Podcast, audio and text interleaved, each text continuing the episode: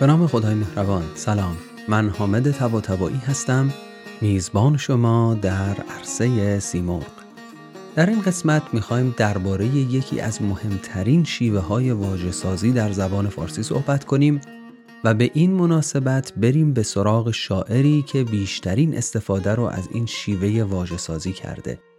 برای اینکه به موضوع علاقه من بشید اول یک غزلی بشنوید از ترزی افشار که شاعر این قسمت ماست تا بعد بریم به سراغ بحث.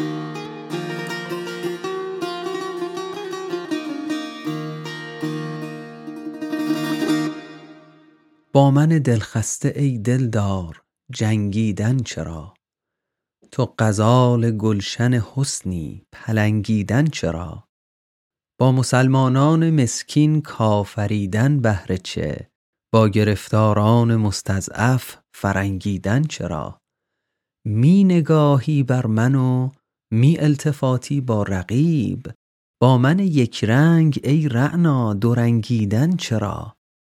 از سر کویت من دیوانه را راندی به سنگ دلبرا دنگی مرا کافی است. سنگیدن چرا؟ ای که می صحوی دمادم با وجود عقل و هوش باد ایدن از برای چیست؟ بنگیدن چرا؟ هر یک از قوس قضا تیر عجل خواهند خورد. مردمان را گو که این توپ و تفنگیدن چرا؟ ترزیا چون در طریق عاشقی می مقصدی همچو زهاد ریایی عذر لنگیدن چرا؟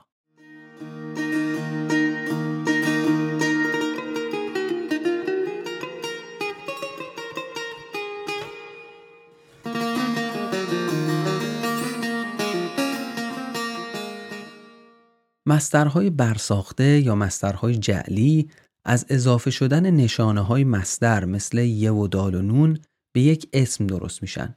مثلا از جنگ جنگیدن درست میشه. از رقص رقصیدن درست میشه.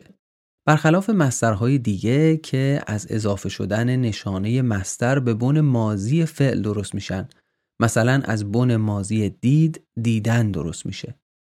برای اینکه مسترهای برساخته رو از مسترهایی که از بن فعل درست میشن درست تشخیص بدیم یک راه ساده وجود داره.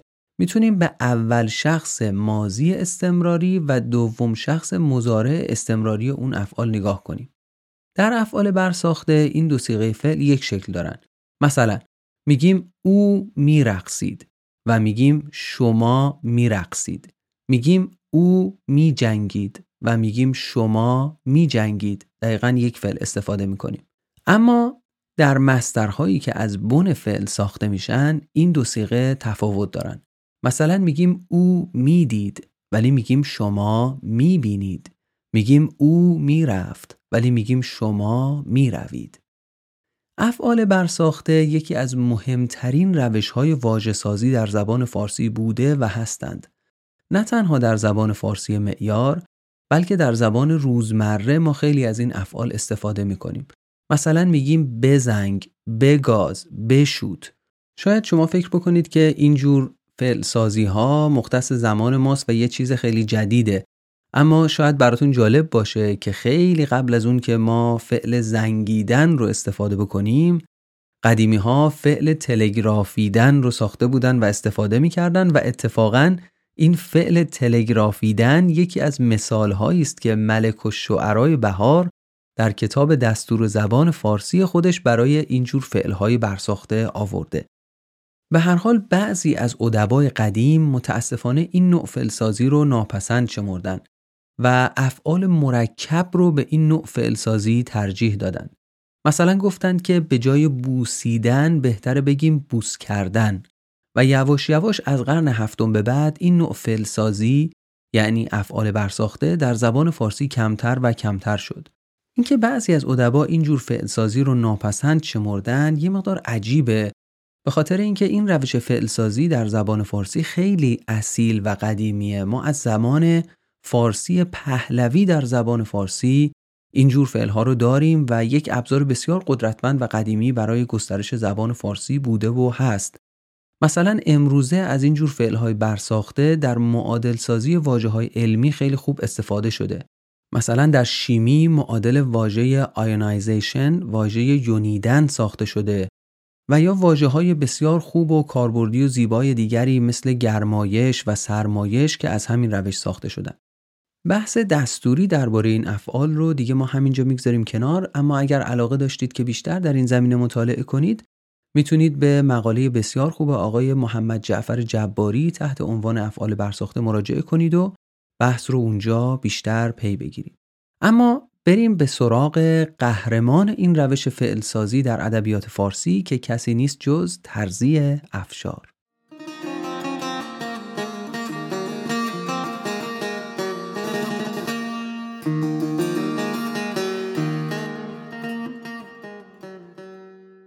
ترزی افشار شاعری است در عهد صفوی در زمان شاه صفی و شاه عباس دوم یعنی حدودای سال هزار یعنی در اوایل هزاره دوم تقویم هجری خورشیدی.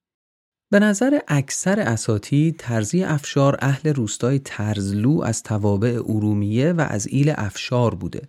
این اسم ترزی افشار هم به محل تولد او و هم به ایل او اشاره داره و هم در ضمن اشاره به این نکته داره که او طرز جدید یا به اصطلاح امروزی ما سبک جدید خاص خودش رو در شعر ایجاد کرده بوده. و این سبک جدید و خاص هم چیزی نیست مگر استفاده افراطی از مسترهای برساخته. خودش گفته که تو را طرزیا صد هزار آفرین که طرز غریبی جدیدیده ای یعنی یک سبک عجیب و غریب تازه ای رو به وجود آوردی. ترزی از هر جور کلمه ای که شما فکرشو بکنید فعل ساخته. مثلا واژه تنباکو رو گرفته تنباکو. گفته که ایوه الناس متنباکوید هست وسواس متنباکوید مکنید ابلهی و بشناسید قدر انفاس متنباکوید حالا اصلا شما فکر می کردید که ما در ادبیات فارسی یک ابیاتی داشته باشیم بر ضد استعمال دخانیات. خیلی جالبه واقعا موضوعش.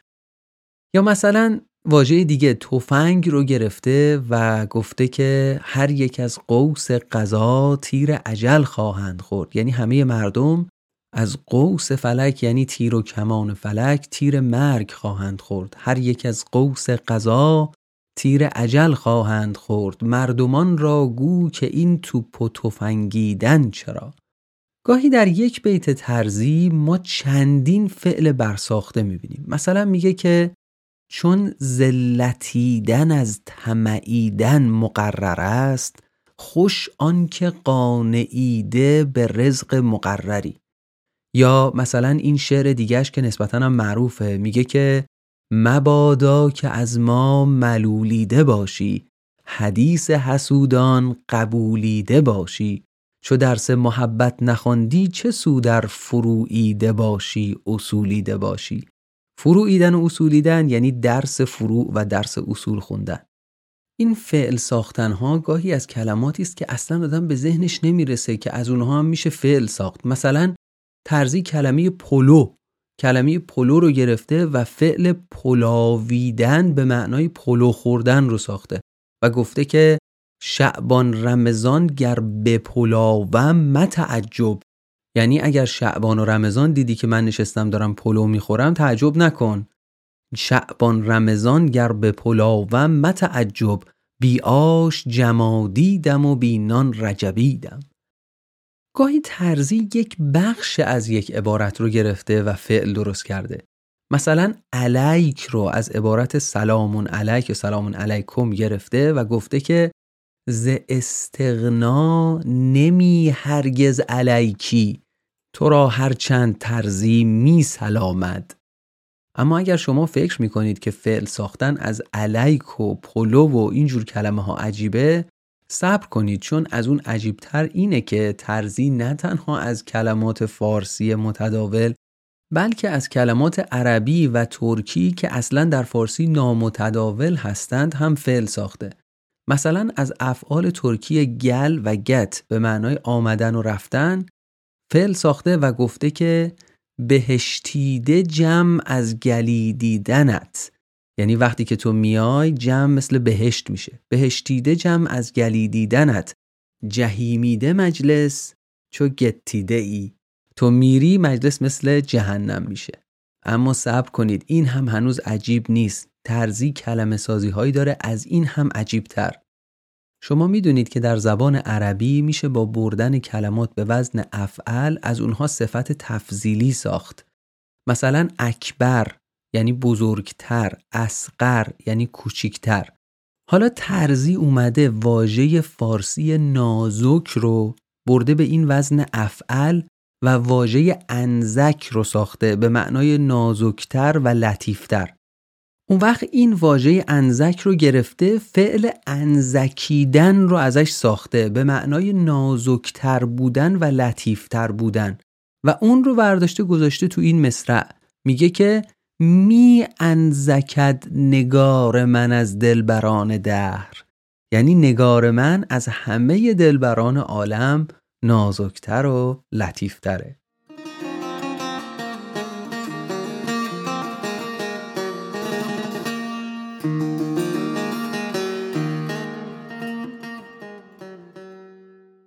ترزی خیلی اهل سفر بوده و نام بسیاری از جاهایی که رفته رو در شعر خودش آورده خیلی شهرهای زیادی در شعر ترزی ذکر شدن مثلا تهران، اصفهان، لاهیجان، گنجه، رشت، همدان، تبریز، نجف، بصره، حجاز و خیلی جاهای دیگه.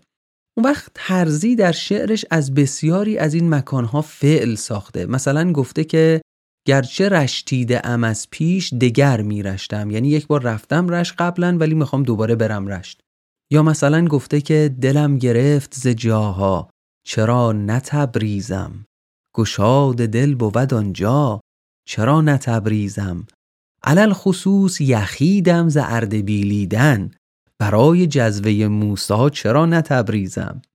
این جذوه موسا اشاره به یک آیه قرآن داره که در اون حضرت موسا آتشی رو در کوه تور از دور می‌بینه و به دنبال جذبه یعنی پاره ای از آتش و به امید گرم کردن خانوادش میره به سمت اون آتش. حالا ترزی هم میگه که علل خصوص یخیدم ز اردبیلیدن برای جذوه موسا چرا نتبریزم ترزی در مورد سفرش و اقامت طولانیش در نجف یک بیت خیلی ظریف و زیبایی داره.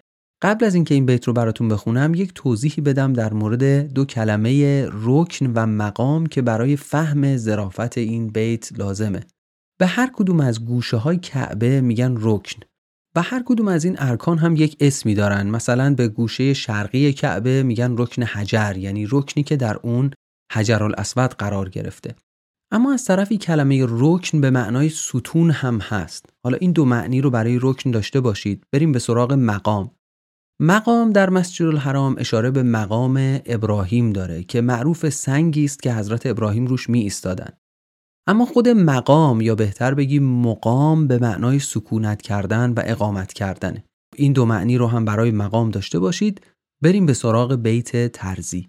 ترزی در مورد اقامتش و زیارت طولانی مدتش در نجف میگه که حاجی بیا زیارت ما کن که در نجف رکنیده ایم بس که مقامیده ایم ما. دو معنایی که برای هر کدوم از کلمه های رکن و مقام گفته شد رو در نظر بگیرید. من یک بار دیگه این بیت رو براتون می‌خونم. ببینید که می‌تونید بازی زیبایی که ترزی با این دو معنا کرده در این بیت ببینید یا نه.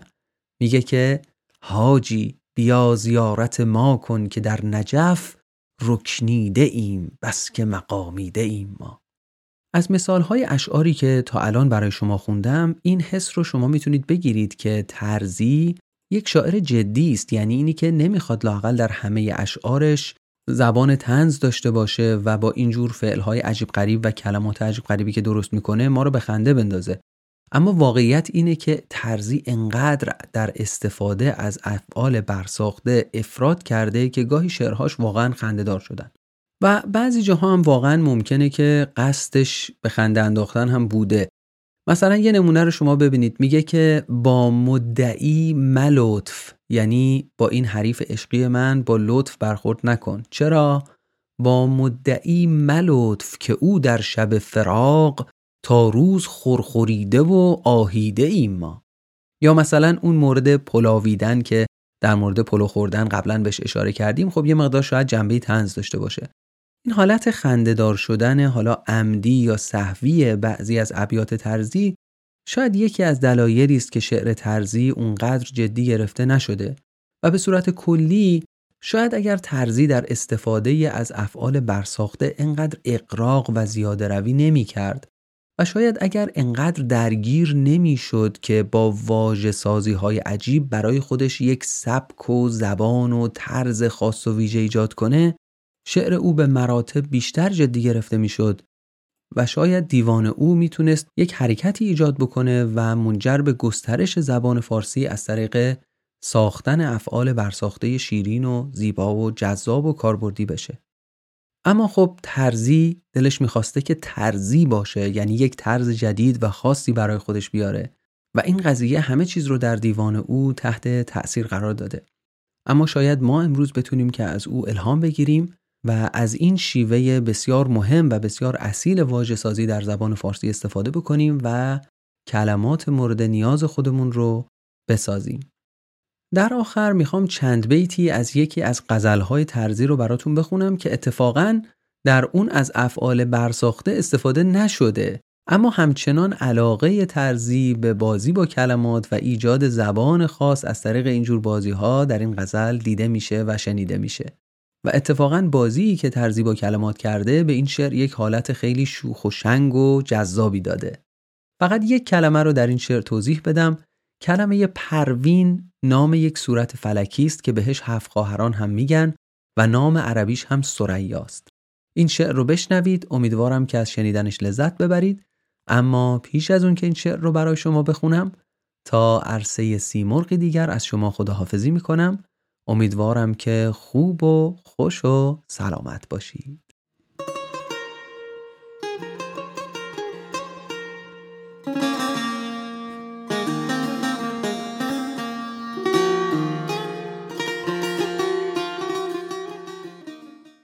افتاده دل به دامک وحشی نگاهکی بیرحمکی ستمگرکی دل سیاهکی. در هجرک عقیقک سیرابکش مدام دارم به خونک دلک خود شناهکی. از حسنک تو ذرعکی کم نمی شود گر بنگری به سویک ما گاه گاهکی. باشد رقیبک سگک روسیاهکت دنگ دروغگویک و بیرون زراحکی پروین ز چشمک منک افتاده ترزیا. در اشتیاق ماهک مهر اشتباهکی.